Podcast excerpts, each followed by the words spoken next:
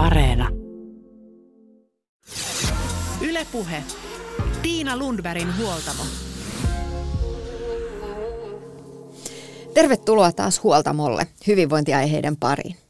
Tänään tutkaillaan työelämää ja keskittymiskykyä ketterän kehityksen näkökulmasta ja puhutaan myös psykologisesta turvallisuudesta ja sen merkityksestä työssä.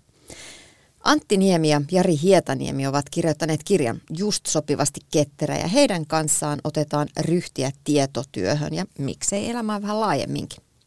Psykologian tohtori Tapani Riekki puolestaan kouluttaa työelämässä ja on muun muassa tutkinut virtuaalisia työryhmiä. Mitä kuormitusta hän näkee korona-ajan aiheuttavan ihmisissä? Yle puhe. Aloitetaan ketteryydellä. Ketteryys eli agile on kykyä päättää ja toteuttaa suunnanmuutos nopeasti uuden tiedon valossa. Ketterä kehitys on lyönyt läpi viimeisen vuosikymmenen aikana yritysmaailmassa. Ketteryydelle tyypillistä on, että työ aloitetaan, vaikka ihan kaikki faktat eivät olisikaan heti alussa hallussa, sillä tilanne tai tarpeet voivat muuttua projektin aikana ja tähän alati muuttuvaan maailmaan pitäisi projekteissa ja yrityksissä pystyä muuntumaan, suhteuttamaan sitä omaa toimintaansa ja toimintatapoja ketterästi tilanteen muuttuessa. Antti Niemi työskentelee Agile coachina ja konsulttina, Jari Hietaniemi puolestaan projektipäällikkönä ja ketteröitsijänä ja valmentajana. Miten tietotyöläinen voi pitää itsestään parempaa huolta? Mitä tehdä, jos keskittyminen on hankalaa ja miten omaan itseen ja omaan ajatteluun voi tuoda lisää tätä ketteryyttä? Maailma paranee puhumalla.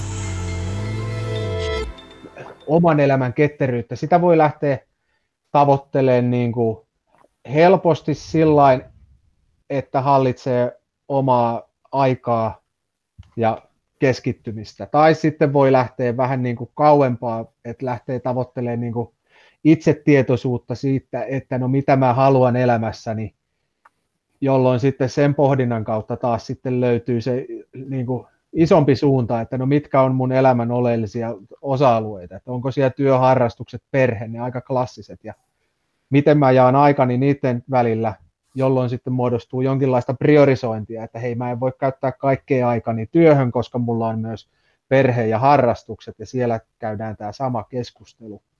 Tai sitten sieltä niin kuin pienemmistä asioista lähtien, että päättää tehdä jonkun asian valmiiksi asti, ei ajaudu perfektionismiin, ei hiero sitä loputtomiin, mutta tekee sen jonkun asian valmiiksi asti, sitten pysähtyy ja miettii, että no mikä meni hyvin, mitä olisi, mitä tekisin nyt paremmin, jos sen asian tekisin.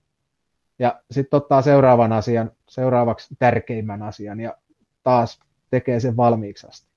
Et tavallaan se ketteryys, suunnistus toimii aika hyvänä ajatusmallina ketteryydestä, että hetken aikaa juoksee mielestään hyvään suuntaan ja sitten kun alkaa tuntua siltä, että no nyt pääsin siihen, mihin ajattelinkin, tai nyt näyttää kyllä, että on ihan eksyksissä, sitten pysähtyy, katsoo karttaa ja kompassia ja ottaa uuden suunnan ja juoksi. Mutta rytmittää niin tietoisesti sitä tekemistä ja pysähtymistä. Mua on jotenkin henkilökohtaisesti miellyttänyt tavallaan sellainen ajatus, että ei tarvitse tietää varmaksi, mitä haluaa, koska niin kuin omassa elämässä jossain kohtaa, ja ainakin tiedän, että joku, joku tähän voi samaistua, että mistä mä tiedän, mikä on mulle oikea ratkaisu, mistä mä tiedän, mitä mun kannattaa valita, mistä mä tiedän, mitä mun pitää valita. Ja jotenkin ehkä näiden niin kuin ketterien perusperiaatteiden niin kuin kautta on pystynyt niin kuin ymmärtämään se, että hei, mulla on lupa kokeilla että mä, mä voin kokeilla tätä harrastusta, mä voin kokeilla sitä kuukauden, kolme kuukautta, puoli vuotta, ja mulla ei ole mitään velvollisuutta jatkaa sitä tai mitään pakkoa, vaan mä voin kokeilla, että, että sopiiko se mulle, sopiiko se mun arkeen, tai, tai jotain muuta vastaavaa. Ja sitten jos mä tykkään siitä, niin mä voin jatkaa sitä, mä voin sittenkin tehdä semmoisia pieniä muutoksia sinne, että tarviiko mun tehdä tätä asiaa kolme kertaa, mä voin tehdä sitä vaikka vain kerran viikossa, tai muuta vastaavaa. Ja se kautta, sitä kautta on jotenkin ehkä saanut semmoisen niin kuin vapauden, kokeilla ja ehkä niin kuin nauttia niistä kokeiluista, että et, et mitä niistä on sellaista, mitä sitten haluaa tavallaan niin kuin pitää siellä omassa arjessa ja elämässä. Ja se on ollut ehkä mulle tavallaan semmoinen niin kuin iso, iso niin kuin oma, omaa elämää niin kuin helpottava ajatus. Ja toi itse asiassa heti heräsi ajatus myös tällaisiin niin isompiin elämänmuutos- ja kysymyksiin, että jäädäkö tiettyyn työpaikkaan vai vaihtaako uraa tai lähteäkö tuonne tai lähteäkö tänne, niin me ajatellaan aika usein vähän mustavalkoisesti ja sitten se uskallus jää pois sen takia, että, että ajattelee niin mustavalkoisesti, että ei, ikään kuin paluuta ei ole. Just näin, että siitä mitä sanoin siinä alussa, että sitten taas niin kuin pilkkoa niitä, että mitkä olisi sellaisia niin kuin pieniä kokeiluja, mitä voisi tehdä, että jos se on esimerkiksi, että nykyisessä työssä ei pääse toteuttamaan jotain sellaista haavetta tai halua, mitä haluaisi tehdä, niin sitten voi miettiä, että onko joku tapa, millä voisi kokeilla, että onko tämä ylipäätään sellainen juttu, mitä mä haluan tehdä. Onko se esimerkiksi joku semmoinen vähän kaistaa vievä sivutyö?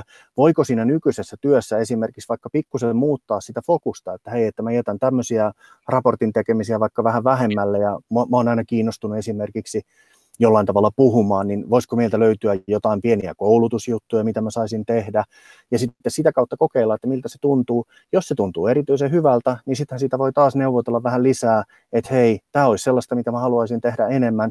Löytyykö se sieltä nykyisestä työpaikasta, onko siellä esimerkiksi joku väylä, mitä kautta voi sitten niin kuin lähteä kouluttamaan enemmän ja, ja puhumaan työkseen ja niin päin pois, vai onko se sitten sellainen kohta, missä esimerkiksi sitten ne uudet haasteet voi löytyä jostain muualta. Mutta idea on tavallaan se, että miettii semmoisen niin kuin halvan, helpon, nopean tavan testata se ensimmäinen juttu, että olisiko tässä jotain sellaista, mikä mua inspiroi, mikä mua niin kuin kiinnostaa ja innostaa. No nyt etätyöt ovat muuttaneet tietotyöläisten työntekoa mullistavasti. Yhtäkkiä viime keväänä oltiinkin oman itse johtajia siellä kotikonttorilla ja keväällä yritettiin monessa huusollissa vielä koordinoida lasten koulunkäyntiä ja harrastuksia siinä samalla johto ei aina säilynyt ihan omissa käsissä, vaan päivät olivat ehkä vähän enemmän selviytymistä ja välillä ne ovat sitä edelleen. Mitkä teidän mielestä on tällaisen niin itsensä johtamisen suurimmat haasteet? Se on varmaan hyvin yksilöllistä, että riippuu siitä elämäntilanteesta. Osalla on se perhe siellä kotona, osalla vaan niin kuin oma ajattelu jotenkin on esteenä tai omat uskomukset, omat pelot. Että mä jotenkin ja itsensä johtamisen aika lailla niin kuin tavoitteisiin ajanhallintaa, keskittymisen hallintaa. Priorisointi on varmaan yksi niin kuin, tosi kova juttu. Tai niin kuin ein sanomisen taito. Että kun nykypäivänä, varsinkin nyt kun mentiin etämoodiin, niin sosiaalinen media niin kuin on vienyt tilaa sellaisilta niin kuin arkielämän sosiaalisilta verkostoilta. Ja sosiaalisessa mediassa se kuva tästä elämästä on aina hyvin sellainen siloteltu, kun eihän sosiaaliseen mediaan nyt muuta pistetä. Ja sen kautta sitten helposti ehkä ajautuu ajattelemaan, että no munkin pitää olla joka elämän osa-alueella tosi siloteltu, ja eihän se ole sitten realismia, eikä pidä. Kansi keskittyä niihin asioihin, mitkä vie just sitä omaa, omaa elämää eteenpäin. On sitten puhe niin kuin laajemmin elämästä tai vaan työelämästä. Et siinä itseohjaut, ulottuvuudessa ja etätyössä on sellainen linkki, että nyt sitten kun mentiin sinne etämoodiin, niin ensimmäistä kertaa oikeasti joudutaan olemaan itse, itse ohjautuvia, kun se pomo ei ole siinä vieressä nalkuttamassa ja työkaverit ei ole viemässä lounaalle ja tällainen meidän kanssa miettimään, miettimään tota, että, että jos sitä koittaa sillä vähän rajata siihen työn tekemiseen, niin kyllä siellä nousee niin kuin tosi monta haastetta, että jotta sä voit johtaa itseäsi johonkin suuntaan, niin kyllä sulla pitäisi olla joku ymmärrys, että minne ollaan menossa. Ja silloin taas me niin kuin ruvetaan sitten tarkastelemaan niitä niin kuin tiimin tavoitteita tai sun tavoitteita verrattuna sitten siihen niin kuin yritykseen, että onko sulla selvää, mitä se yritys tekee tai mistä sen arvo muodostuu. Ja sitten jos ei ole, niin kuin, ei ole sellaista kulttuuria, missä sitten tavallaan tällaisia hyvin oleellisia asioita voidaan keskustella, niin sitten voi tulla hyvin sellaista niin kuin merkityksetöntä, niin kuin jos ennen se oli paperin pyörittelyä, niin nyt se on varmaan sitten jonkun Excelin näpräämistä siellä, että no minä tässä nyt vaan koitan jotain tehdä. Mutta toisaalta tämähän on niin kuin mainio mahdollisuus ruveta oikeasti sitten haastamaan, että hei, että nyt kun mä oon täällä etänä ja nyt mä teen näitä, niin mihin mun kannattaisi käyttää aikaa osaako esimies sanoa sen, osaako tiimi sanoa, ja sitten sitä kautta lähteä niin kuin yhdessä pohtimaan, että hei, että mistä meidän tekemisestä tulisi, tulisi nyt sitten eniten arvoa. Ja sitten toinen, mikä, mikä on tota, niin, niin mun mielestä aika oleellinen, että sen, sen lisäksi tietysti, että se, että saadaan siellä sinne työajalle tehtyä sitä jotain järkevää, järkevää tekemistä, niin sitten se niin kuin johtaminen myös sen niin kuin oman energiajohtaminen ja sen vapaa-ajan johtaminen, että missä kohtaa me laitetaan, varsinkin nyt kun ollaan etätöissä, niin missä kohtaa me laitetaan koneet kiinni ja lähdetään palautumaan ja tekemään niitä muita asioita. Että toi on ollut kyllä sellainen, missä, missä huomasi keväällä, että varsinkin kun työ tempaa mukaan, se on innostavaa ja inspiroivaa, niin yhtäkkiä sä huomaat, että siellä se illalla nakuttelet vielä toisen työpäivän. Mutta sitten hetken päästä huomaa, että et ei välttämättä energiat riitä hirveän pitkälle. Ja sitten pitää ruveta just priorisoimaan. Ja niin kuin Jari sanoi tuossa aikaisemmin, niin sitten pitää joillekin ehkä niin kuin vähän miellyttävillekin asioille välillä sanoa ei siellä työpaikalla. Että vaikka ne olisi innostavia ja kivoja, mutta jostain muualta tulee se isompi arvo, niin sitten pitää vaan niin kuin jämäkästi, jämäkästi sitten valita se ja sitten se niin kuin oma, oma vapaa-aika ja palautuminen. Niin ja joskus sanoo ihan omille niin kuin ajatuksille ja impulseillekin ei. Et ei tarvitse avata sitä Facebookia niin kuin joka välissä, vaikka sieltä niin kuin kivoja viestejä tuleekin kavereilta ja on ihan kiva olla yhteydessä ulkomaailmaan jotain kautta täällä etänä kun on, mutta joskus on pakko sanoa ei, älä avaa sitä. Toi on ihan totta ja nämä modernit viestintävälineet on tehty aika hyviksi. Ja varsinkin sosiaalinen media, siellähän ihan niin kuin käytetään paljon aikaa ja rahaa siihen, että saadaan ihminen imettyä sinne sosiaaliseen mediaan. Niin tavallaan sit se jää, taas jää omille harteille sitten, että no miten mä jaan aikaani, huomiooni. Ja, ja tavallaan niin kuin se, ne tauot on nyt sitten tosi merkittävässä roolissa kaikessa tietotyössä, mutta nyt varsinkin sitten kun joutuu olemaan itseohjautuva, niin sitten pitää itseohjautuvasti myös tauottaa.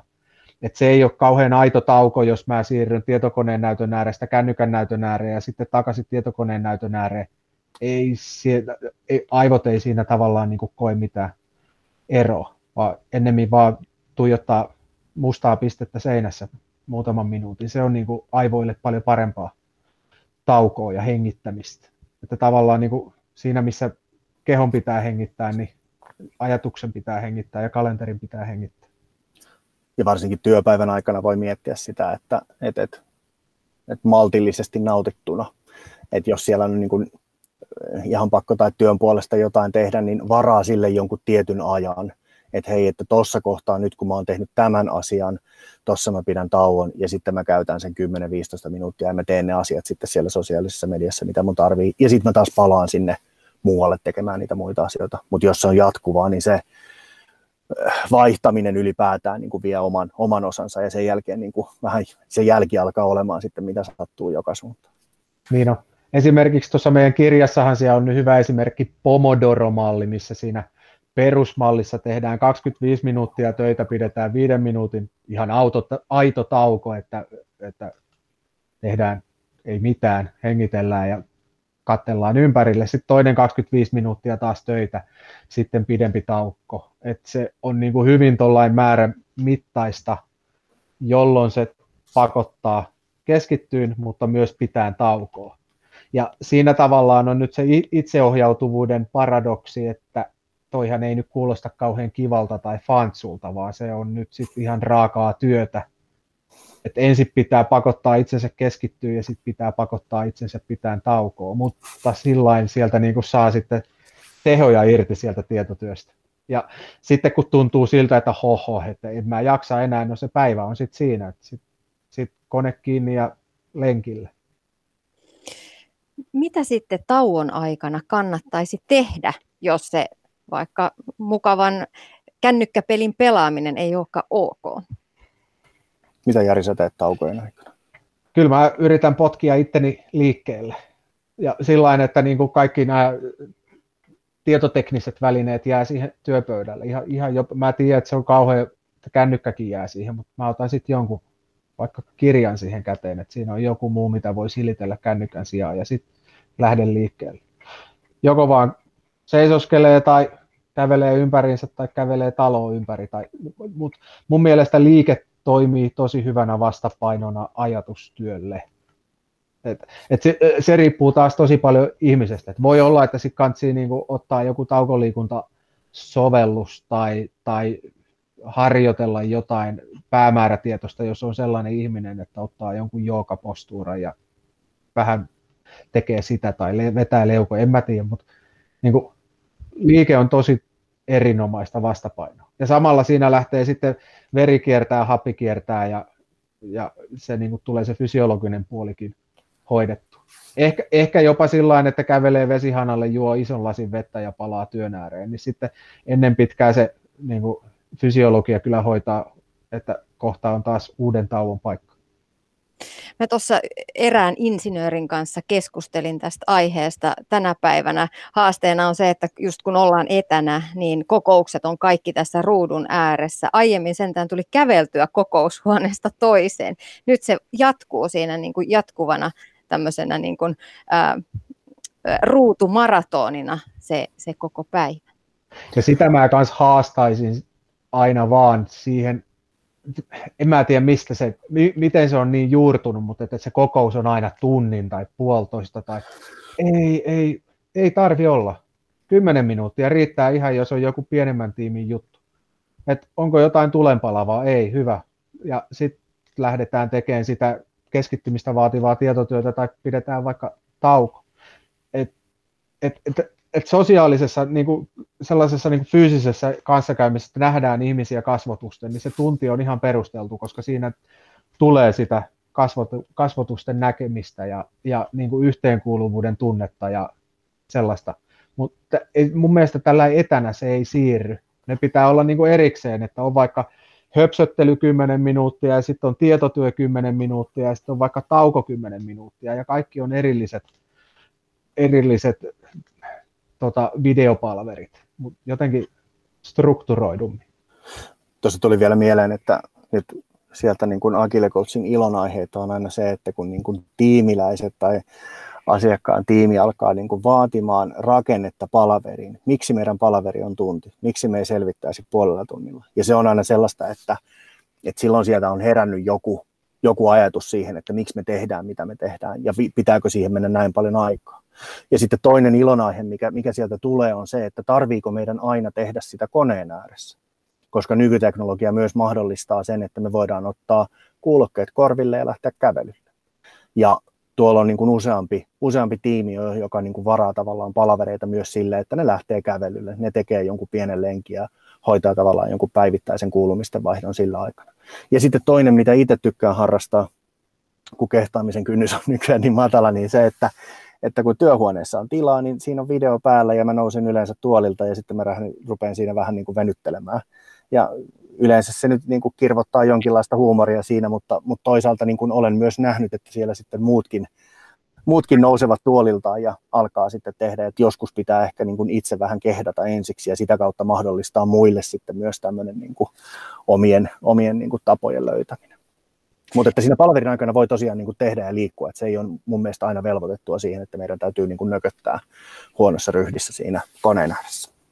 Mutta tämä taukoliikuntahan tietyllä tavalla on nyt helpompaa tässä etäajassa, koska täällä kotona uskaltaa ja kehtaa paremminkin. Ja täällä ei käy niin kuin itselleni kävi kerran, kun päätin, tuntui, että kroppa on ihan jumissa ja aivotkin oli jumissa, niin päätin tehdä syväkyykkyä pöydän alla toimituksessa. Ja sitten siihen tuli jo lähelle se kollega, joka tuli kysyä, että onko sulla paha mieli ja onhan sulla kaikki hyvin.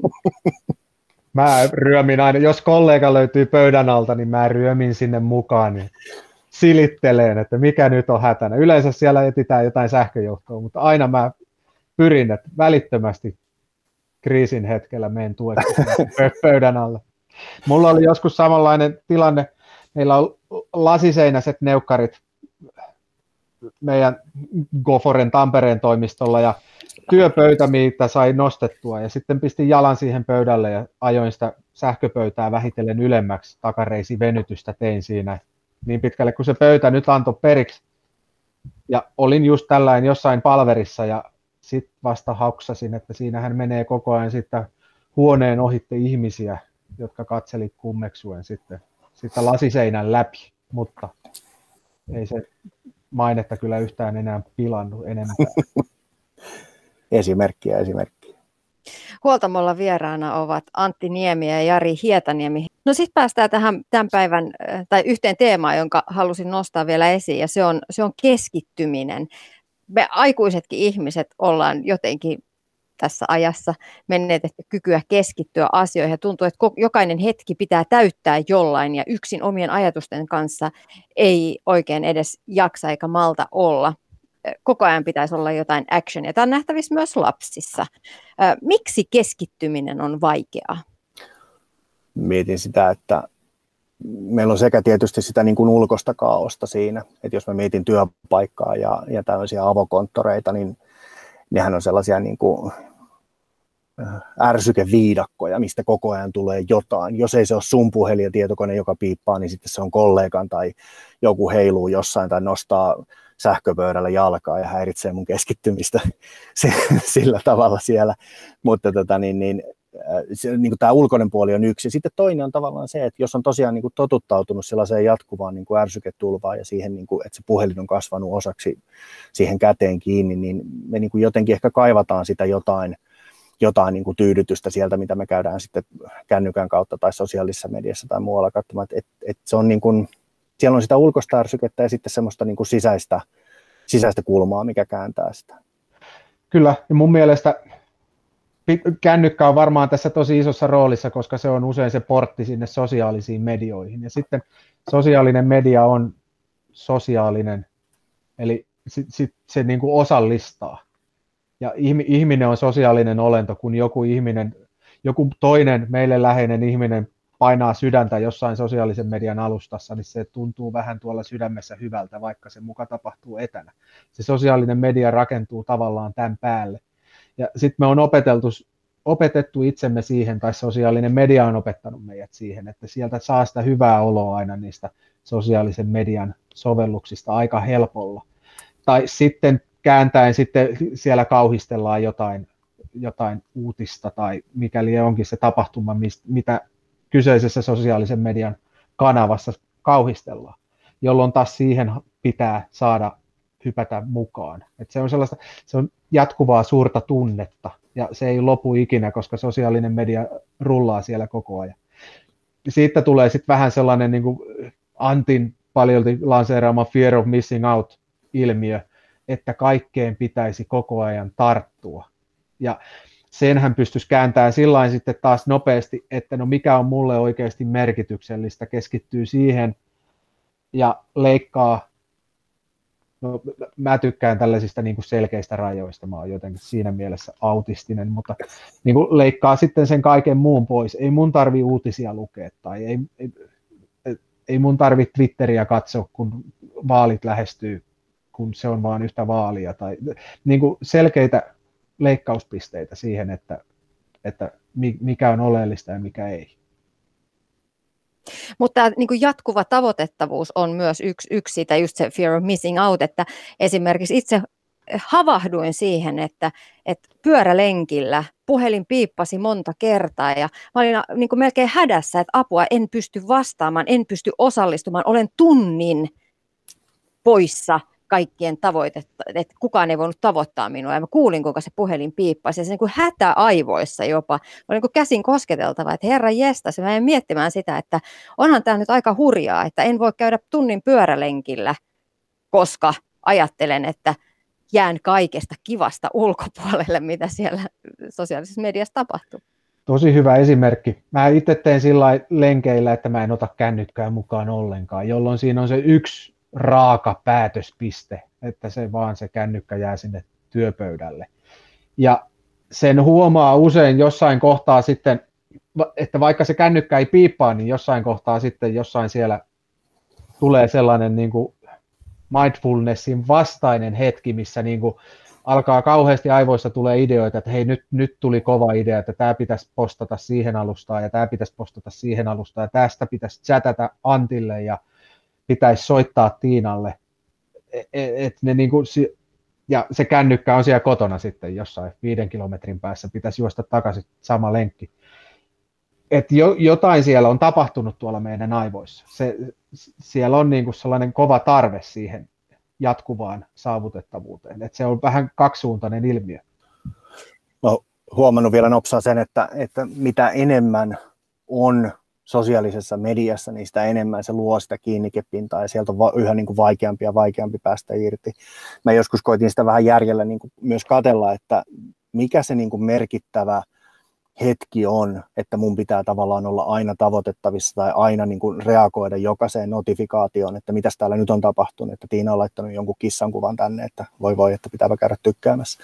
Ja sitten mä niin kuin sitä kautta myös rupesin havaitsemaan sitä, että ei siellä hirveästi tapahdu sellaisia niin kuin polttavia asioita, joihin pitää reagoida välittömästi. Ja sitä kautta ehkä tuli vähän sellainen mielenrauha, että no hei, että kyllä mä voin tämän vähäksi aikaa jättää sitten pois ja samaan aikaan tietysti niin kuin jo pidemmän aikaa, että ne notifikaatiot on oikeasti käännetty pois, että sieltä ei tule tavallaan niitä ylimääräisiä piippauksia, niin tuosta on ehkä pystynyt jo luomaan sellaista niin kuin rauhaa. Ja toisaalta myös sitten se, että mikä tuossa tuli jo jossain kohtaa esille, että kun sä oot tekemässä jotain muuta, niin voithan sä antaa itsellesi luvan, että hei, kun mä oon saanut tämän asian tehtyä, niin sitten mä katson, että onko siellä tapahtunut jotain merkittävää. Ja tuossa on kyllä mielenkiintoinen, mitä mä oon huomannut, että mitä kauemman aikaa se kännykkä on poissa tai on poissa sieltä sosiaalista mediasta, niin sitä vähemmän sinne tekee oikeastaan mieli enää mennä. Että ei mulla ole sellaista, niin että voi, että mitähän jännää täällä nyt on tapahtunut, vaan enemmän semmoinen, niin että että hmm, et maltankohan mä vieläkään, niin että no antaa nyt olla, mä katson vaikka se huomenna aamulla sitten seuraavan kerran. Että jotenkin kyllä siitä koukusta pääsee myös aika äkkiä pois. Mutta tämä liittyy myös kaikkiin, ei pelkästään sosiaaliseen mediaan, liittyy tavoitettavuuteen sähköposteilla ja niin kuin, muissa tällaisissa erilaisissa yhteisöissä, joka nyt tietenkin WhatsAppit ja nämä tämmöiset pikaviestipalvelut, niin ne nyt on myös sitä sosiaalista mediaa tietyllä tavalla. Ja mä olin itse hiihtämässä Lapissa tästä vastikään ja, ja siellä muutaman kerran tuli sellainen niin kuin lähes se mindfulnessin kaltainen olo, kun oli 20 astetta pakkasta ja oli hiihtolenkillä, oli niin kylmä, että ei pystynyt ottaa sitä puhelinta esille. Ja tuli jotenkin saa vapaa olo, että tapahtukoon mitä vaan, minä olen ja hiihdän. Aika makea. Mä jotenkin niin kuin mietin, että tuollaisessa että kohtaa arvostaa sen oman mielenrauhansa ja sen hetken ja sen ajan korkeammalle kuin sen, että joko sieltä lähti räpsimään sitä kuvaa jaettavaksi muille, tai ehkä vielä huonompi se, että lähti reagoimaan siellä niin kuin Lapin kauniissa maisemissa, että voi että, että onpas hieno kissakuva nyt taas laitettu tänne. Mutta toi kuulosti kyllä tosi makealta. Mm, kyllä. Ja sitten kun sen rauhallisen hetken löytää, niin sen, sitä usein arvostaa myös. Kun, sitä, ei use, sitä ei tässä niin kuin arjen kohinassa aina muista niin etsiskellä. Mutta sitten kun sen löytää, niin kyllä sitä sitten arvostaa, että hei, että nythän tuolla korvien välissä on ihan hiljasta. Mulle tuli vielä nopsaa mieleen, kun sanoit, että sähköpostit ja niin kuin yleisesti tavallaan tämä niin kuin saavutettavissa olevinen, että siinäkin sietäisi aina välillä miettiä, että onko oikeasti pakko olla tavoitettavissa koko ajan. Ja sitten erityisesti musta tuntuu, että tietotyössä me ollaan luotu ehkä vähän sellaisia, niin kuin, ja mä en nyt tarkoita sitä, etteikö, etteikö pitäisi olla tavoitettavissa, mutta me saatetaan luoda vähän itselle sellaisia uskomuksia, että 24 kautta 7 tai että sähköposteihin pitää niin kuin vastata viiden minuutin sisällä ja, ja tämmöisiä niin kuin työtapoja, jotka ei ole kauhean niin kuin tuottavia, päinvastoin ne niin kuin häiritsee sitä meidän tekemistä. Että tuommoisiakin kun katsotaan noita ketteriä menetelmiä, niin kyllä me niin välillä katsotaan myös oikeasti sitä niin kuin työn tekemisen tapaa. Ja sitten me sovitaan sen niin kuin lähipiirin kanssa, tiimin kanssa, joidenkin sidosryhmien kanssa, että tässä on meidän viestintäkanavat, näihin me huolehditaan viesti tämmöisessä ajassa ja täällä me sitten huolehditaan tällaisessa ajassa. Ja sitten jos meillä tulee kiireitä ja jotain niin kuin tulipaloja, niin sitten me käytetään tätä kanavaa. Ja sitä kautta varataan sitä aikaa sille keskittyneelle työnteolle, sille mistä yleensä sitten tulee sitä arvoa, eikä pelkästään sellaisille niin kuin muka kiireelliselle niin kuin tulipalojen hoitamiselle. Tuo oli tosi hyvin sanottu. Mä samalla lailla kuin kirjassa haastetaan, että kun puhelin soi, niin ei siihen tarvi vastata. Sinne kyllä jää se numero muistiin ja voi soittaa myöhemmin takaisin tai lähettää viestiä millä tahansa sosiaalisen median apilla. Ja sama juttu sähköpostin kanssa. Ei siihen tarvi vastata ennen kuin viikko on ihan ok aika sähköpostissa. Jos, tu, jos on sellainen tilanne, missä sähköpostiin pitää heti vastata, niin sitten siihen kannattaa tehdä sellainen robotti, mikä vastaa kaikkiin sulle saapuviin sähköposteihin, että kiitos, sähköpostinne on vastaanotettu, palaan asiaan, ja sitten siihen tulee se vasteaika, missä kuvittelee palaavansa asiaan. Et, et, niin kuin, sitä kantsii haastaa totakin ajattelua. Ylepuhe. Tiina Lundbergin huoltamo. Edellä äänessä olivat Antti Niemi ja Jari Hietaniemi. Seuraavaksi linjan päässä on psykologian tohtori Tapani Riekki Filosofian Akatemiasta. Hän on tutkinut muun muassa virtuaalisia työyhteisöjä. Näistä voi saada kokemuksia siitä, miten etätyö vaikuttaa ihmisten tapoihin ja toisaalta miten näissä tiimeissä on asioita hoidettu. Aloitetaan kuitenkin keskittymisestä. Miksi siihen kannattaisi keskittyä? Eli mitä aivoissa tapahtuu, jos jatkuvasti antaa itsensä multitaskata tai työ muuten keskeytyy jatkuvasti? Maailma paranee puhumalla aika montakin asiaa. Eli sitä voisi lähteä purkamaan vähän eri näkökulmista, mutta jos ajatellaan ihan niin kuin psykologisten prosessien kannalta, niin mitä tapahtuu on se, että meidän ensinnäkin tarkkaavaisuus tai huomio siirtyy johonkin uuteen asiaan. Ja jos tilanne on sellainen, että me haluttaisiin keskittyä siihen, mitä me ollaan tekemässä, ja meidän pitää vähän niin kuin salakavalasti tai tahtomatta me sitä siirtää ja kenties siirtää takaisin, niin käytännössä mitä tapahtuu on se, että me joudutaan tietoisesti kontrolloimaan sitä tarkkaavaisuutta. Ja se, että se hyppii koko ajan ympäriinsä, niin se on aika raskasta. No, toinen näkökulma on se, että jos me tehdään jotain syvällistä ajattelua, me mietitään vaikka jotain kirjoitetaan jotakin pitkää tekstiä vaikka, missä me sukelletaan syviin muistisopukoihin, niin jos me hypätään koko ajan toisaalle, niin periaatteessa siinä vaiheessa, kun me palataan sen aikaisemman tehtävän pariin, meidän pitää vähän niin kuin uudelleen kerjaa auki se, että hetkinen, mitäs mä olin äskettäin ajattelemassa. Joka tarkoittaa, että itse asiassa me, se syvällinen ajattelu katkee ja tulee niin kuin, menee aikaa ja energiaa siihen, että meidän pitää uudelleen orientoitua takaisin siihen, mitä me oltiin äskettäin tekemässä. Ja tietenkin, jos se keskeytys on vielä semmoinen, että se etenkin herättää meissä jotakin tuntemuksia, sanotaan, että mä kirjoitan sitä raporttia ja sitten mun kollega tulee sanomaan, että hei, tänään pitää kello yhteen mennessä saada joku juttu tehtyä, vaikka asiakkaalle joku kiireinen juttu.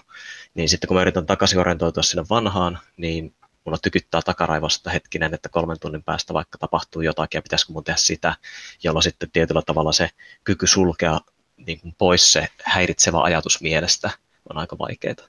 Eli yksinkertaistaen tarkkaavaisuus siirtyy, se vaatii niin kuin tietoista ehkä ohjaamista ja sitten toisaalta taas ne ajatteluprosessit tavalla tai toisella yleensä heikkenee.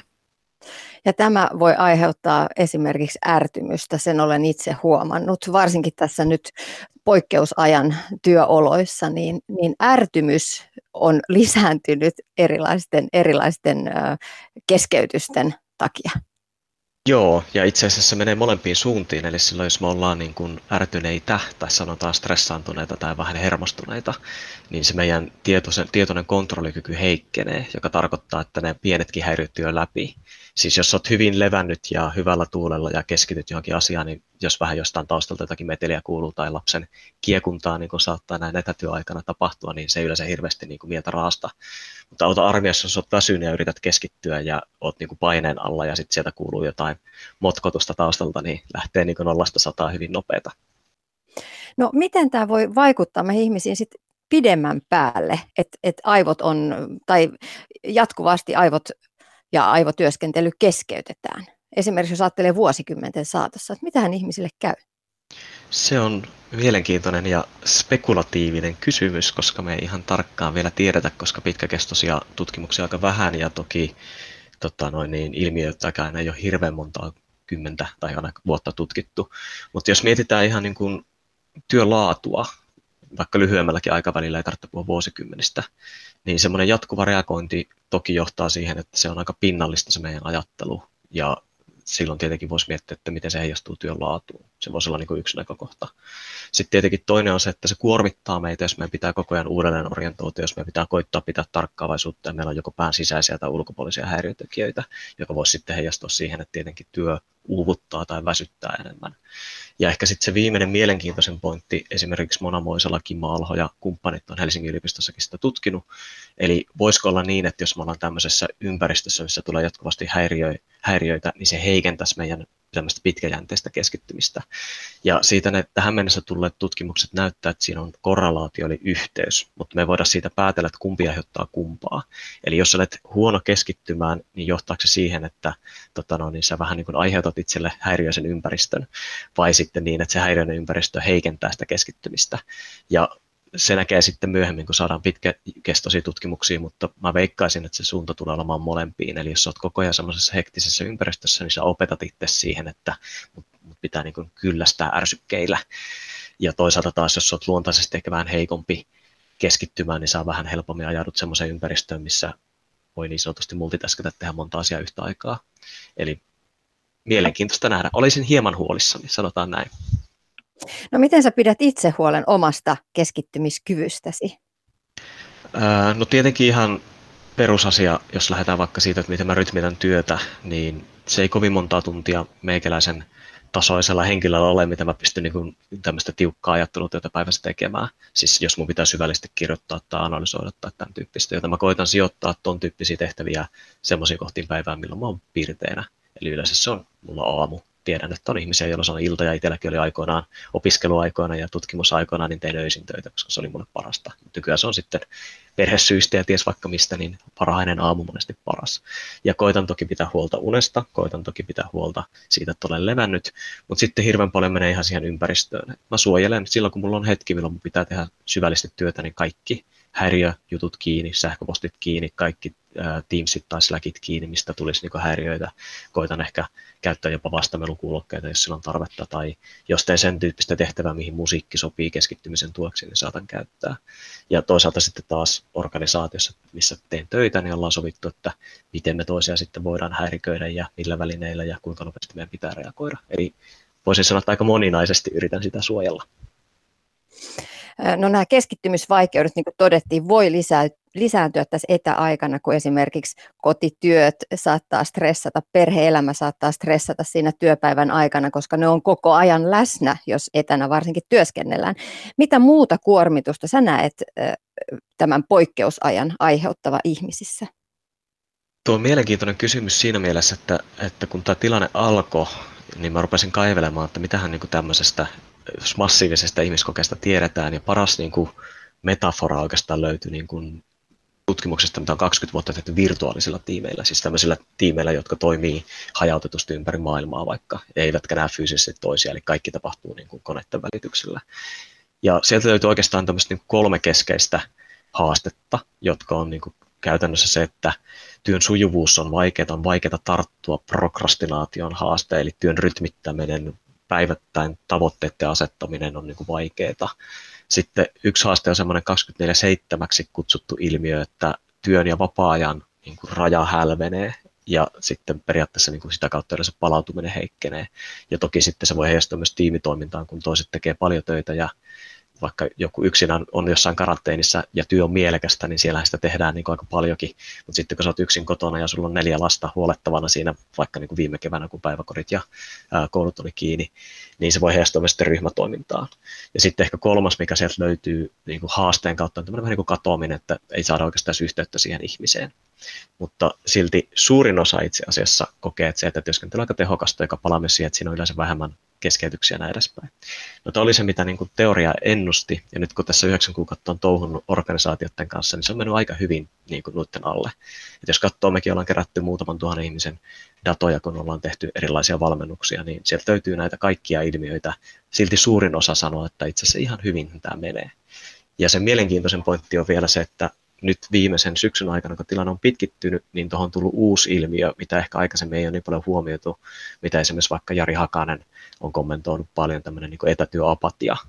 Eli ne päivät on semmoista niin kuin kopipastea, toista, toistavaa utusta, sieltä puuttuu tämmöiset niin kuin energisoivat hetket ihmisten kanssa, se on niin kuin, äh, vähän niin kuin työn merkityksellisyys on hakusessa. Ja tämä on ehkä vähän semmoinen uusi ilmiö ja nyt se ehkä alkaa nostaa niin kuin päätä ja mielenkiintoista nähdä sitten, että mitä ihmettä sille voi tehdä ja kuinka paljon ihmiset siitä sitten kärsii.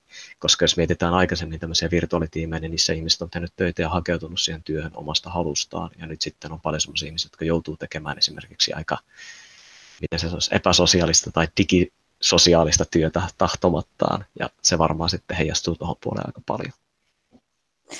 Mielenkiintoinen ilmiö on myös se, tai muutos työelämässä, että, että nyt monestakin organisaatiosta on kuullut, että ihan esimiestasolta kehotetaan työntekijöitä lähtemään lenkille kesken päivän tai ulkoilemaan, että ottakaa vapaata siihen keskelle päivää, menkää vaikka pienelle kävelylenkille, että keräätte sitä kautta vähän energiaa. Ei tarvi mennä kuin viisi vuotta taaksepäin, kun jotain keskipäivän ulkoilijaa työelämässä, niin katsottiin vähän karsaasti, että mitäs tuo työajalla kävelyllä, herra jestas. Että tässä on mielenkiintoisia muutoksia myös tullut meidän niin kuin ajatteluun ja, ja, ja ohjeistuksiin. Tuo on ihana asia, koska siis jos me katsotaan taas tutkimuksellisesti, niin se meidän keskittymiskyky ei ole kauhean hyvä, että se on 45 minuuttia reilu tunti. Toki jos me loksahdetaan johonkin flowhun, niin sitten voi mennä vähän pidemmästikin sen aiheen parissa, mutta tuo on niin tosi tärkeä asia ja sitten se mielenkiintoinen pointti on vielä se, että ihmiset yleensä rupeaa miettimään niin kuin työpäivän aikaista palautumista tai tauottamista siinä vaiheessa, kun he väsyy. Ja sitten taas tutkimukset vähän vihjailee, että se on itse asiassa fiksumpi tehdä niin, että sä et väsys ollenkaan. Eli jos sä tavoittasit, kun et ole vielä väsynyt, niin sä itse asiassa työpäivän lopussa et ole niin väsynyt. Mutta me huomataan ja ruvetaan kiinnittää huomiota ja priorisoimaan sitä vasta sitten, kun on osittain jo vähän niin kuin liian myöhäistä. Ja se on itselläkin ollut iso haaste ja mä sitä koittanut tehdä, että miten mä saan tavoitettua päiviä. Eilen tämä oli ihan horrorpäivä, että oli niin kuin neljä palaveria kolmen tuntiin, 15 minuutin tavoilla ja ruoat jää ja muuta, mutta kyllä niitä aina välillä voi pusertaa, mutta sitten loppupäästä vähän kevyemmin. Luottamus on yksi asia, joka, joka nousee etätyössä erityisesti esille, että pitää olla luottamusta sekä esimiesten että sitten työntekijöiden tasolta, suunnalta sinne, sinne esimiestasolle. Se linkittyy vahvasti psykologiseen turvallisuuteen, luottamuksen tunne. Sä oot tutkinut, Tapani Riekki, psykologista turvallisuutta ja sen merkitystä toimivassa työyhteisössä. Mitä kaikkea se psykologinen turvallisuus on? Se on itse asiassa mielenkiintoinen käsite, koska se on aika vanha, sitä on tutkittu aika pitkään. Se on siis ryhmäilmiö. Mä yleensä sen yksinkertaista niin, että luottamus on jotain, mitä on kahden ihmisen välillä – ja itse asiassa luottamuksessakin on kaksi tasoa, eli puhutaan, tämä puhun yleensä systeemisestä ja luottamuksesta. Eli systeeminen tarkoittaa sitä, että meillä on yhteiset pelisäännöt, ja jos me tehdään sopimus ja ymmärretään ne samalla tavalla ja noudatetaan aikatauluja ja tämmöistä. Ja luottamus on sitten sitä, että mä tunnen sen ihmisen, mä tiedän mitä hän tavoittelee, mä tiedän, että siellä ei ole mitään niin kuin, salaisuuksia taustalla ja tätä kautta niin kuin henkilökohtaisempi suhde. Ja se psykologinen turvallisuus taas sitten on vähän niin kuin luottamusta, mutta ryhmätilanteessa. Eli jos meillä on kaksi tai enemmän ihmisiä paikalla samassa tilanteessa, niin se on vähän niin kuin se aave, mikä leijuu siinä ää, niin kuin, ää, sosiaalisen tilanteen ympärillä, joka vähän määrittää sitä, että kuinka paljon me uskalletaan olla omia itseämme ja kuinka paljon me uskalletaan olla ää, haavoittuvaisia muiden edessä. Siis uskalletaanko tuoda eriäviä mielipiteitä esiin, uskalletaanko tuoda omia epävarmuuksia esiin, olla oma itsensä, ää, kertoo vaikka omista epäonnistumisista, tämän kaltaisista jutuista. Ja tämä on taas niin kuin noussut renesanssiin tämä käsite tässä muutama vuosi takaperin, koska Google teki iso, ison ja laajan tutkimuksen, joka osoitti, että heillä niin kuin, tämä psykologinen turvallisuus erottelee parhaita tiimejä muista tiimeistä niin kuin parhaiten. Toki siellä oli muitakin asioita, niin kuin työn merkitykselliset tavoitteet ja tämä niin kuin, tämmöinen systeemisempi luottamus, mutta se oli heille niin kuin, tärkein asia. Ja silti tämä on niin kuin, periaatteessa tutkimusmaailmallisesti niin aika vanha ilmiö ja se on tiedetty pitkä, että sillä on tosi tärkeä merkitys. Mutta ihan hyvä, että se tulee nyt esiin niin kuin, uudestaan ja siihen aletaan kiinnittää huomiota. Ja se mitä vielä, jos jatkan sanoit siitä, että se korostuu etätöissä, niin kyllä, ja se vielä hankaloittaa etätyöt sitä huomattavasti, koska jos me mietitään, että mistä semmoinen turvallisuuden kokemus jossain kokouksessa tulee, niin se, että me nähdään toisen ihmisen reaktiot, me nähdään vähän sitä tunneviestintää, niin se on tietenkin huomattavan paljon haastavempaa etänä kuin livenä. Ja sitten taas jos mietitään niin kuin henkilöiden välistä luottamusta, joka toki niin kuin heijastuu positiivisesti ryhmätilanteessa siihen psykologiseen turvallisuuteen, niin sen ylläpito voi olla aika haastavaa etätyötilanteessa, koska jos me mietitään sitä luottamusta, niin se rakentuu yleensä niistä ei niin virallisista hetkistä, kun me ollaan ihmisten kanssa ja me päästään vähän ihon alle ja nähdään minkälaisia tyyppejä mulla on nyt ympärillä töitä tekemässä kanssani. No kuinka tärkeä asia psykologinen turvallisuus on ihmisen yksilön kukoistukselle työelämässä? Ah, ihana kysymys siinä mielessä, ei näitä ihan hirveästi voi laittaa niin kuin ehkä tärkeysjärjestykseen, mutta mä sanoisin, että kyllä se siellä ihan niin kuin sosiaaliselta puolelta niin siellä ihan yläpäässä on. Ja se mielenkiintoinen, että se heijastuu monesti asioihin tai me huomataan se vasta sitten, kun sitä ei ole. Ja se heijastuu hyvin monen eri asiaan. Siis esimerkiksi vaikka oppiminen. Eli jos mä en uskalla kysyä tai osoittaa, sanotaan, että mä saan tehtävän ja sitten mä sanon, että okei, no kyllä mä tämän hoidan, vaikka mä koko ajan mietin, että miten ihmeessä mä tulen tästä selviämään. Niin jos se tilanne on turvallinen, mä uskallan ehkä tuoda esiin, että mä en ole nyt ihan varma, että miten tämä pitäisi tehdä, jolloin mä saan vaikka apua nopeampaa opin kenties paremmin, tai pystytään käsittelemään epäonnistumisia rakentavasti. Toki sillä on ihan motivaatioseikatkin, että mä tunnen oloni turvalliseksi tässä yhteisössä, niin se lisää motivaatiota. Se parantaa esimerkiksi turvallisuuskäyttäytymistä. Esimerkiksi hoitotiimeissä sairaalassa on tutkittu paljon, että psykologinen turvallisuus vaikuttaa siihen, että hoitovirheitä on vähemmän, tai ainakin vakavia hoitovirheitä on vähemmän näin edespäin. Se heijastuu siis niin kuin monen asiaan. Hirveän vaikeaa pistää niin kuin että tässä nyt on tärkeimmät, mutta siis kyllä se siellä ihan niin kuin olennainen tekijä on. No millaiset asiat sitten esimerkiksi tiimeissä nakertaa turvallisuuden tunnetta? Yksi sellainen niin vaikka tämmöinen nokittelun kulttuuri tai pätemisen kulttuuri, että kaikkien pitäisi olla niin kuin täydellisiä. Että jos mä sanon, että en mä tätä osaa, niin se ensimmäinen kommentti on tuhdus siihen, että no kyllähän sun nyt pitäisi osata, että sä olet asiantuntija tai semmoinen, että pitää niin kuin esittää, että tietää kaiken esimerkiksi. Tai semmoinen, että meillä on hirveän tarkat raamit, että kuka saa astua mun tontille että tämä on niin kuin mun juttu ja älä tänne niin kuin neuvomaan. Tai sellainen esimerkiksi, että me ei uskalleta tuoda esiin tämä on Suomessa sinänsä hauska, kun aina sanotaan, että pitää olla positiivinen, mutta tässä yhteydessä myös negatiivinen pitää paikkansa. Siis se, että uskalletaanko me haastaa vaikka tekemisen tapaa. Valta-asema on semmoinen yksi, mitä monesti ei huomata. Eli me monesti ajatellaan, että se esimies on niin kuin kaiken A ja O. No kyllä se esimiehen esimerkki on tosi tärkeä, mutta meillä on monesti tiimeissä sellaisia ihmisiä, joilla on suuri niin kuin hiljainen valta, siis kokeneita kettuja. Eli kun tehdään päätöstä, niin ihmiset ei katsokaan, mitä esimies sanoo, vaan ne katsoo, että mitä se kokenut tyyppi katsoo. Ja silloin näiden niin kuin esimerkillä on tosi iso niin kuin vaikutus siihen, ja miten he reagoivat esimerkiksi muihin. Eli siinä on niin kuin monta ihan vuorovaikutuksellisia juttuja, mutta myös se, että miten me käsitellään asioita ja miten me tuhdellaan.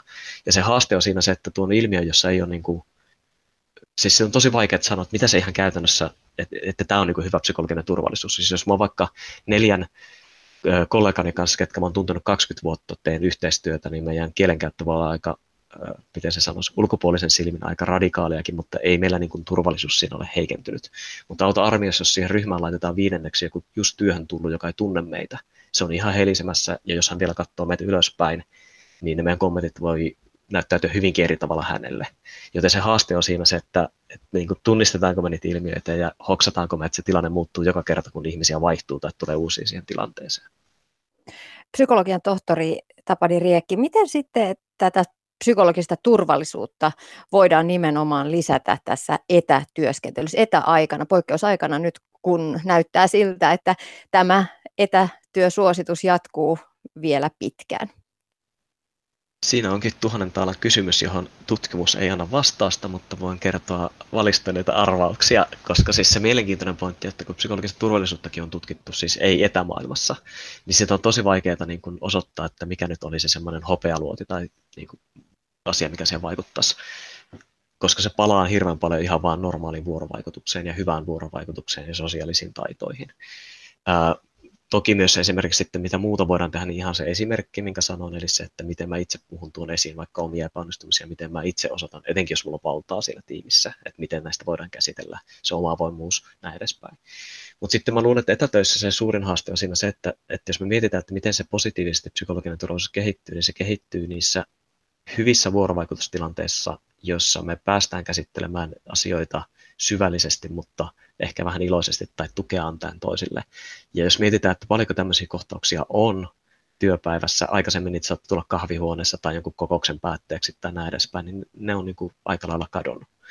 Ja sitten jos me mietitään, että miten me voitaisiin niitä lisätä, niin tietenkin okei, okay, jos me saadaan lisättyä vaikka edes vähän laadukasta kommunikaatiota, ääntä ja videokuvaa, mutta toki vähän ehkä pienemmissä ryhmissä, koska sitten jos on 20 naamaa ruudulla, niin se ei ehkä enää aja sitä asiaa samalla tavalla.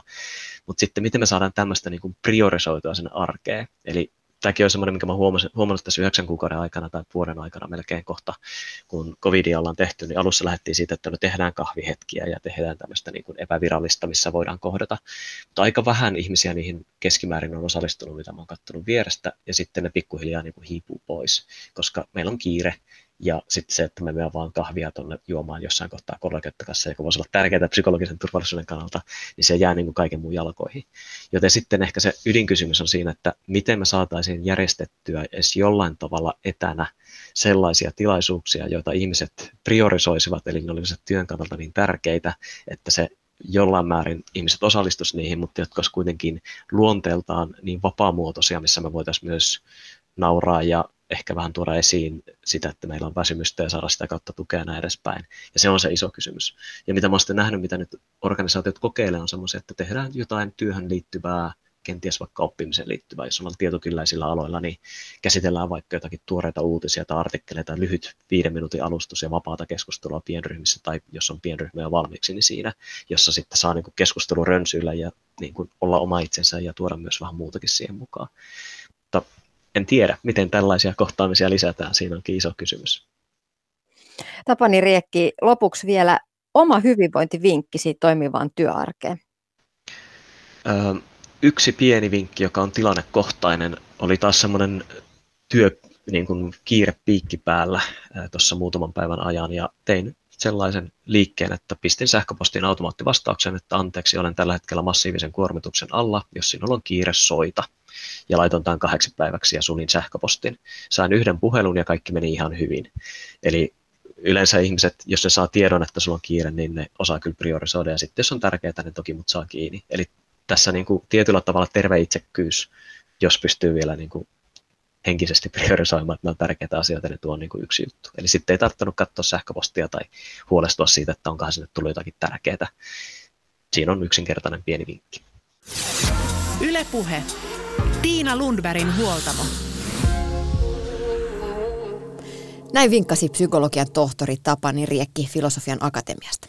Palataan Antti Niemen ja Jari Hietaniemen juttusille ja tässä jakson lopuksi otetaan kiinni tämän talven yhdestä hittilajista. Ainakin oma somekuplani on täyttynyt avantouintikuvista. Lähes siinä määrin, että uskon olevani yksi niistä harvoista, jotka eivät käy avannossa.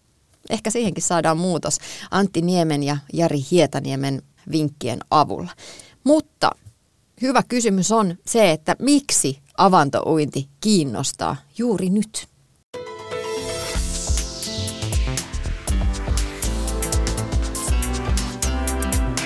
Yle Puhe. Mä oon jotenkin kokenut nyt tämän viimeisen vuoden, varmaan koronasta johtuen, ollaan jotenkin palattu niin kuin 70-80-luvulle, että on, ihmiset veneilee, menee mökille, menee Lappiin, tekee, te, hiihtää, luistelee, pilkkii ja sitten avantui. Tavallaan tekee niin kuin sellaisia vanhanaikaisia asioita. Puutöitä, metsätöitä, moni, mulla on nyt erilainen sosiaalinen piiri, niin siellä sitten vertaillaan moottorisahoja. Ja sellaista niin kuin ihan, niin kuin, ihan sellaista, ei nyt saisi sanoa, mutta jotenkin junttia. Ja ollaan palattu, niin kuin, ja ollaan palattu 80-luvulla. Ja siitä, siitä varmaan tulee sekin, että no, kun ei nyt mitään muuta voi, niin sitten mennään sinne avantoon. Mä itse olen aktiivinen avantouimairi ja varmaan jotenkin liittyy mun addiktiohakuiseen luonteeseen yleensäkin, että siitä saa tosi hyvät pärinät, kun sinne ensin itsensä pakottaa sinne kylmään veteen. Et se on hyvin euforinen tunne sitten, kun sieltä tulee. Ihan sama kuinka fyysisesti ja henkisesti on paha olla, kun sinne kylmään veteen menee, niin kun sieltä tulee pois, niin siinä saavuttaa. Aika, tosi niin kuin oikeastaan välittömästi, eikä siellä kukaan ole minuuttia pidempään, sellainen niin kuin voisi sanoa, niin minuutissa saavuttaa tasapainon. Se on aika kova myyntivaltti. Mulla tuli vähän tylsä ajatus. Ensin, ensin tietysti se, että kun se on meille mahdollista, että niitä paikkoja kuitenkin on sillä aika runsaasti. Ja sitten toinen, mistä me nyt puhuttiin tästä sosiaalisesta mediasta, että onhan se nyt makeeta ottaa vähän kuvia ja laittaa sieltä, että kattokaa kun mä kävin, kävin siellä avannossa. Ja tähän tietysti niin kuin, äh, tota, niin, niin syyllistyn, syyllistyn itsekin. Mutta mä niin kuin jäin miettimään, että ehkä oma, oma startti oli ehkä se, että se oli mahdollista ja sitten niin halusi kokeilla, koska oli nähnyt, että muut tekee sitä. Että jos noin tekee, niin mäkin voisin kokeilla. Ja sitten se joku semmoinen ehkä ajatus semmoisista terveyshyödyistä, että, että tämä varmaan tekee hyvää. Ja on se ollut omalla tavallaan siis niin kuin, niin kuin miellyttävää. Tulee hyvä fiilis. No mitä hyötyä avannossa käymisestä on ihmiselle? Äsken jo puhuinkin. Mun mielestä niin kuin siellä mieli rauhoittuu ja väittäisin, että niin kuin kehokin jollain tavalla siihen reagoi positiivisesti, että on vähemmän kolotuksia ja, ja, ja kremppoja, jos siellä käy aktiivisesti. Ja onhan se kyllä tosi siistin näköistä sitten somessa. Mä sanon yhden hyödyn. Se on se, että kesäsin mikään järvi ei tunnu enää kylmältä, kun käy talvisin havannossa. Ja joo, siitä saa tavallaan, niin kuin, jos yhdistää jonkinlaista niin kuin hengittelyä ja mindfulnessia ja sitten menee sinne kylmään veteen, niin ne ruokkii taas toisiaan. Tavallaan niin kuin, siellä nekin prosessit mun mielestä toimii nopeammin siinä epä, epämiellyttävässä ympäristössä. Tavallaan, jos yhdistäisi vielä sukeltamisen avantoon, niin sitten kun marraskuussa Suomessa on pimeätä ja kylmää, niin sitten kun menee avantoon ja sukeltaa, niin siellä on vielä pimeämpää ja kylmempää. Niin kun tulee pois sieltä, niin kaikki näyttää valosalta ja lämpimältä. Että tällainen niin kuin kontrastiajattelu ehkä. No lopuksi vielä vinkit aloittelijalle tai kokemattomalle avantouimarille. Miten se tehdään? Miten Kaverin kanssa mun mielestä. Ei siinä mitään muuta. Ottaa niin kuin jonkun kaverin mukaan. Se sosiaalinen paine sitten hoitaa kaiken muun. Että sinne te sitten meette ja kiljutte ja, ja, ja niin kuin elätte sen ensimmäisen avantokokemuksen. Ehkä fiksuinta olisi aloittaa se jo silloin, nyt se on myöhäistä sanoa, mutta niin kuin uida kesällä, uida syksyllä, sitten uida läpi talvi, jolloin se sitten tulisi sellainen rutiini, että no mä käyn pari kertaa viikossa uimassa ja sitten joskus se vaan on sitten se uimapaikka jäässä, mutta että se olisi tavallaan sellainen ihan arkinen rutiini, että nauttisikin siitä, että no tämä on vaan osa tätä mun lähellä luontoa olemasta, olemista tai millä sen haluaa itselleen myydäkin. Sauna vai ilman saunaa? Jari taitaa käydä ilman saunaa.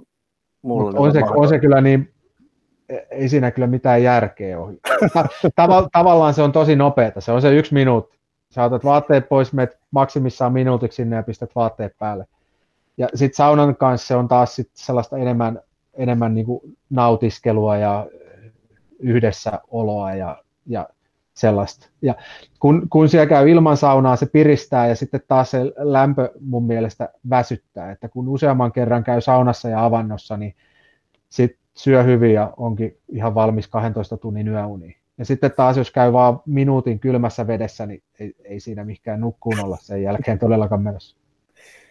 Mä tykkään tuosta ajatuksesta, mitä sanoit siitä, että, niin kuin, että ui tavallaan läpi vuoden, niin silloinhan se on semmoista tosi asteittaista voisi sanoa, että vähän niin kuin ketterää, että huomataan, että okei, että missä kohtaa tämä rupeaa tuntumaan miltäkin. Mun eka kerta oli ehkä tuohon saunaan, saunaan juuri, että sauna oli siinä vieressä ja sitten tuli vaan sellainen niin kuin vähän yllytysolo, että no mäpä käyn kokeilemassa. Ja sitten siihen on niin kuin hyvällä tavalla jäänyt koukkuun, että, että, että joku vinkki aloittelijalle silleen, että seuraavan kerran kun se on mahdollista, niin kokeile, käy dippaamassa. Ylepuhe. Tiina Lundbergin huoltamo.